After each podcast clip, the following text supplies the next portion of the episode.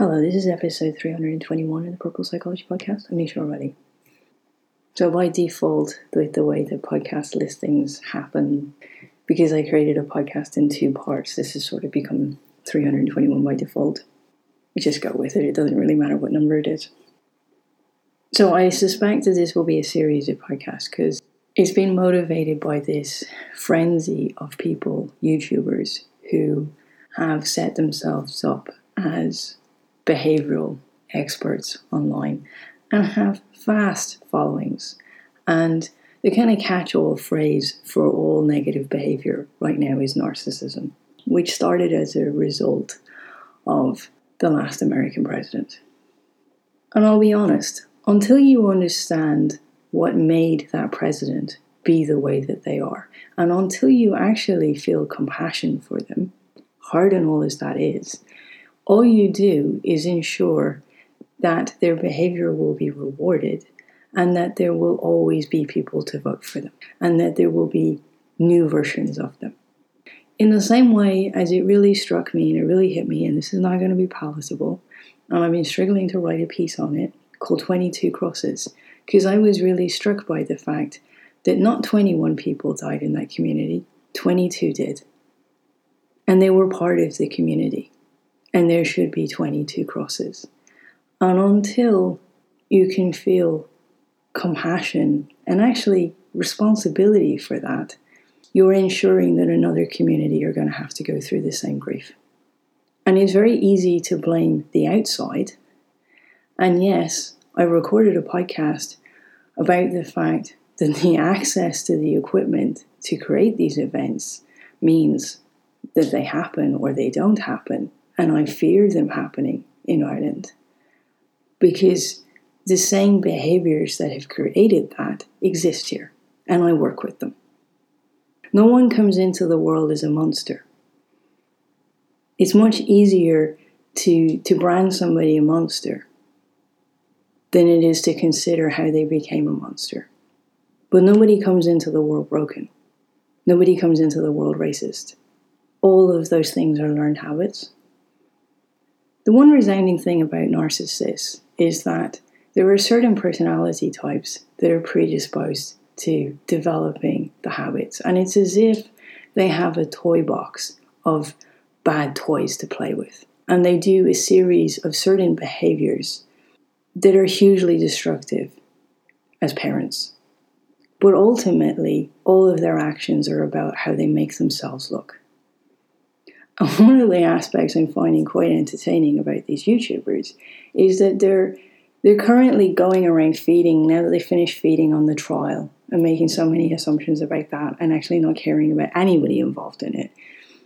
They have now moved on to the royal family because that was the next big event.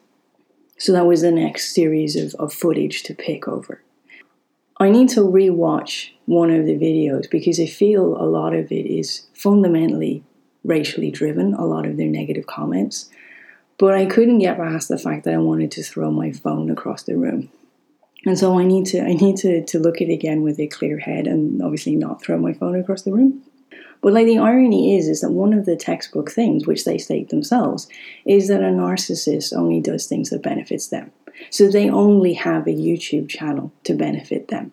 And they have thousands and thousands of views of these videos that bond them.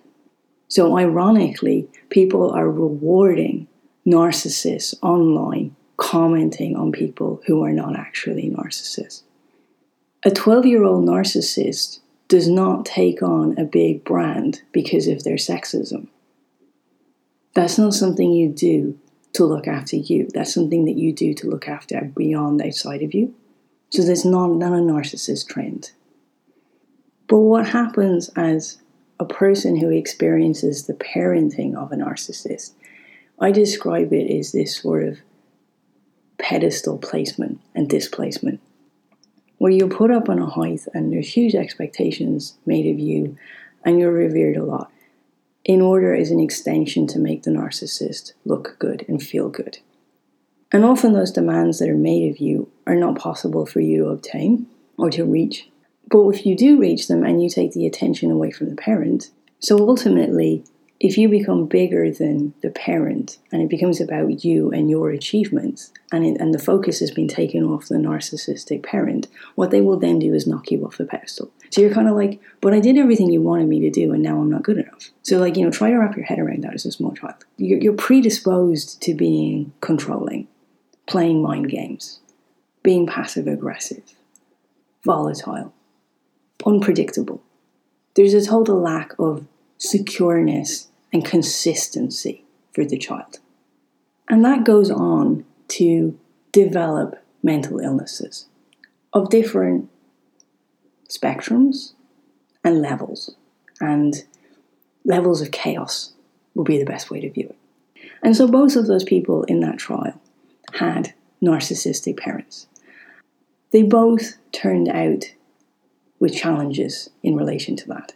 But one of them rather than just turning out with a borderline personality disorder, which, if you want, you can view as a duality in this most positive sense. And when it's a duality, you will generally be quite successful.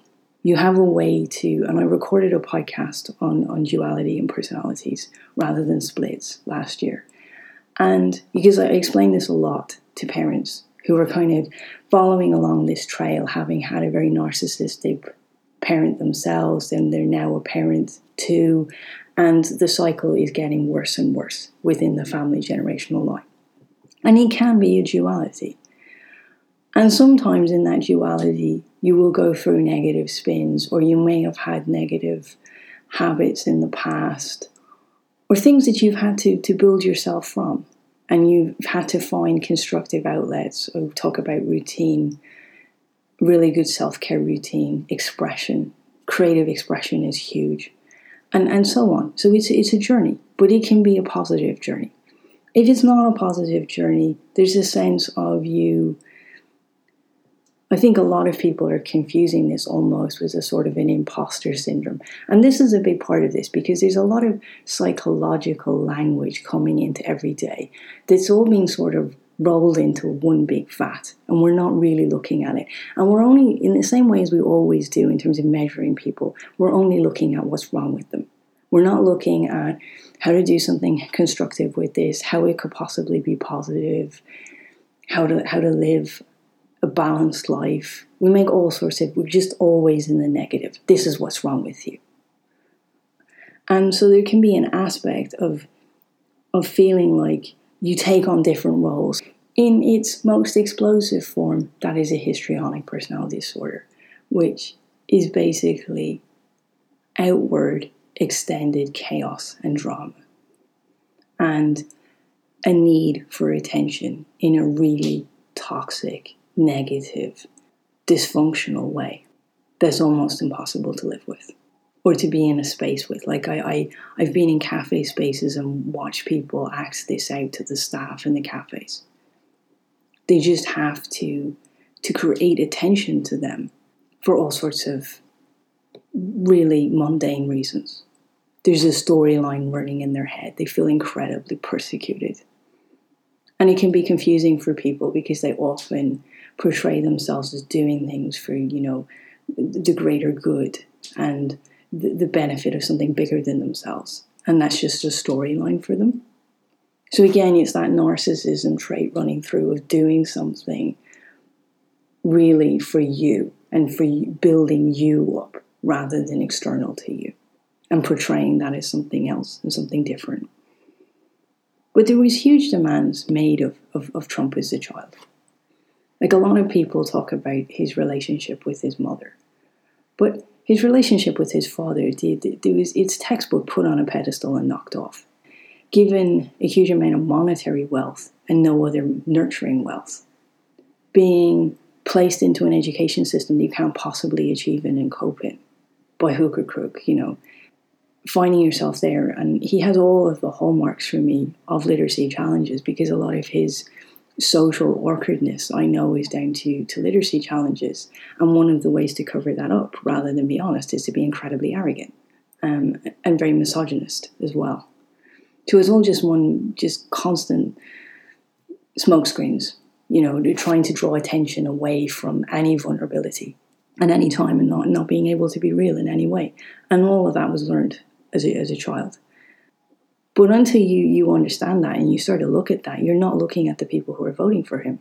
You're not looking at the fact that they all don't feel good enough to be in education, that they feel like the world has let them down, that, somehow everybody else is having a better time than them there's a recurring stories in what, in what you what you hear from from the people supporting supporting him. There's something very fundamentally lacking in their own well-being. There's a lack of nurturing for them. There's a lack of possibility. There's a lack of access, a perceived lack of access.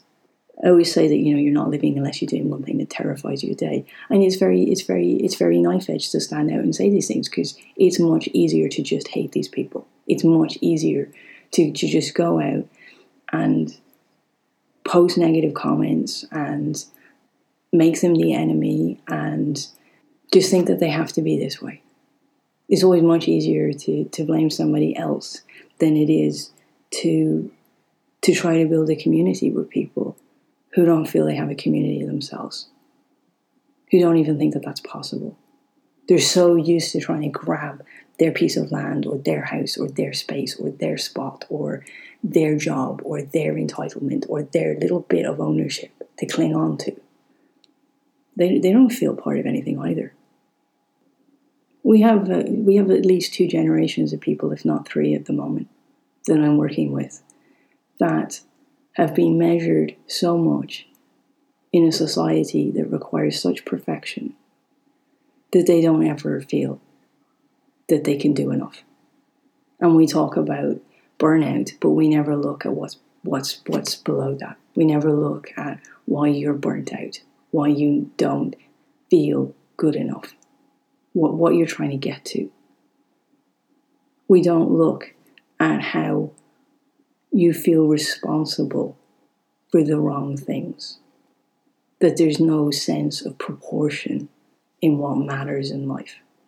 These are all themes that add up together, believe it or not, in all of these streams of random events that people just want to pick over on YouTube as some sort of comedy exercise with the most unbelievable judgments and measurements of.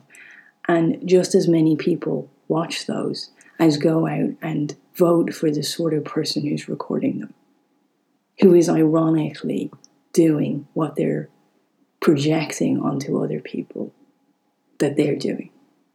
But until you start to understand this and look at people as a whole and feel compassion for them and look at why they're clinging on to their little patch of space we're not going to build anything.